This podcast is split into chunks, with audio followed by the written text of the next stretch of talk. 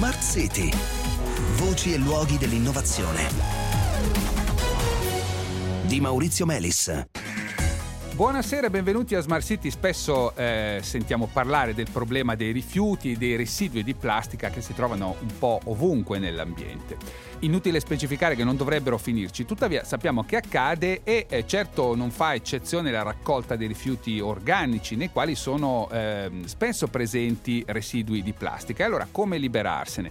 Beh, una possibilità è quella portata avanti da un team di ricercatrici dell'Università di Milano Bicocca che mirano a liberare, diciamo così, i rifiuti organici dalla presenza di residui di polietilene, un particolare tipo di plastica, grazie a dei particolari batteri che sono in grado di papparsela, insomma, di digerirla. È questo l'obiettivo di Microval, che sta per microorganismi per la valorizzazione di rifiuti della plastica. È un progetto eh, nato nel laboratorio di microbiologia del Dipartimento eh, di Biotecnologie e Bioscienze dell'Università Milano Bicocca, diretto dalla professoressa Patrizia Di Gennaro, ma il progetto è guidato da Jessica Zampolli, che è assegnista di ricerca che vuol dire eh, ricercatrice precaria, ma sempre ricercatrice per noi è. E allora benvenuta Jessica Zampolli.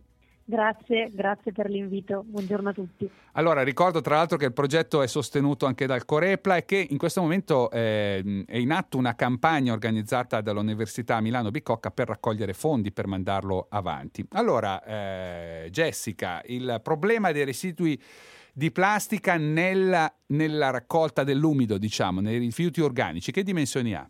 Beh, in Italia è stato osservato che circa il 5% dei rifiuti organici è costituito da materiali non biodegradabili. Circa i due terzi di questi materiali sono materiali plastici, quindi questa è l'entità del problema. E allora veniamo alla vostra soluzione. Tutto parte da dei batteri che comunque sono già presenti in natura, no? Voi che cosa fate? Noi sì, abbiamo selezionato negli anni dei batteri, dei microorganismi dall'ambiente naturale in grado di degradare, quindi di mangiare diverse sostanze contaminanti. E negli ultimi anni ci siamo appunto focalizzati sulle capacità di questi batteri di degradare la plastica in particolare il polietilene. Quindi voi cosa fate? Li selezionate, cioè funziona così, no? Questi batteri ci sono in natura, ma non è che sono tutti uguali e tutti allo stesso modo, diciamo, efficaci nello svolgere questo lavoro. No, no, esattamente. Noi li selezioniamo e li selezioniamo in uh, delle provette, diciamo, mm-hmm. su scala di laboratorio, in modo tale da uh, valutare quelli migliori, i più bravi, diciamo, a, a fare questo, questo processo. Vi date da mangiare plastica e vedete quelli che ingrassano meglio, fondamentalmente. Esatto. una cosa del genere. Ecco, come funzionerebbe poi il processo? Una volta, diciamo, identificati questi batteri eh, mangiaplastica e una volta che se ne riescono a produrre in quantità sufficiente, immagino, insomma, come funzionerebbe la cosa?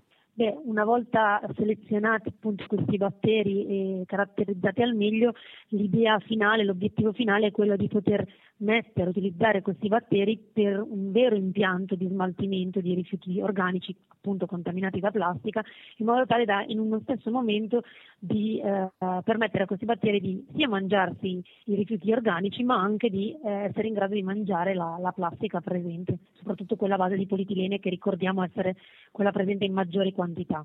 Quindi durante il tipico processo di compostaggio che già si mette in atto, voi dite noi ci aggiungiamo un po' di questi batteri e questi si occupano di smaltire la parte altrimenti non biodegradabile. Sì, sì, corretto, correttissimo.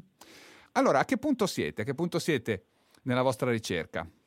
Allora, noi eh, negli ultimi anni ci siamo occupate di eh, studiare alcuni microrganismi su scala di laboratorio eh, e abbiamo eh, visto, individuato alcuni batteri in grado di mangiare le plastiche a base di polietilene, quindi di biodegradare queste, queste plastiche, che sono poi nient'altro che eh, delle plastiche, quindi delle sostanze artificiali molto simili però alle sostanze organiche presenti poi in natura. Certo. Quindi, sì, le plastiche sono un po' imparentate con la materia organica, non è così sorprendente che dei batteri eh, se le mangino, no? Tra l'altro il polietilene è quello più usato per gli imballaggi alimentari, per esempio, o sbaglio?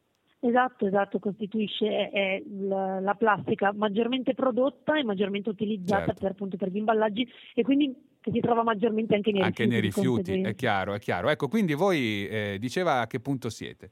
Noi appunto abbiamo individuato questi microorganismi e quello che, che invece eh, vorremmo fare mm. in, in, questo progetto è mh, mm, ottimizzare questo processo di, di, di, degradazione da parte dei microorganismi e verificare, valutare se sono in grado di eliminarla al 100%, cosa mm. che noi mm. ci auguriamo, mm. eh, oppure otterremo dei, dei sottoprodotti e vogliamo valutare anche le, la natura di questi sottoprodotti, se sono più sostenibili a livello ambientale. Se ne vale la pena, se comunque si fa una riduzione del danno, ecco, se non una vera esatto. e propria eliminazione. Molto chiaro.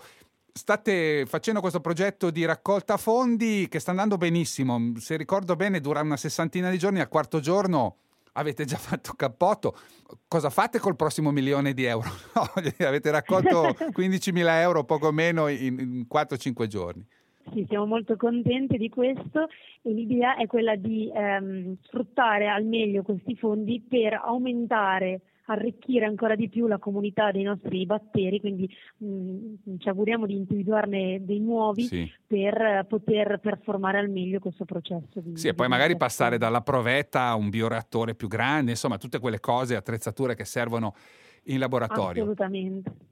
Una domanda per concludere, ma se questi batteri esistono comunque in natura, eh, c'è qualche speranza che col tempo si pappino un po' anche di quelle microplastiche che ci sono in giro e per le quali siamo preoccupati?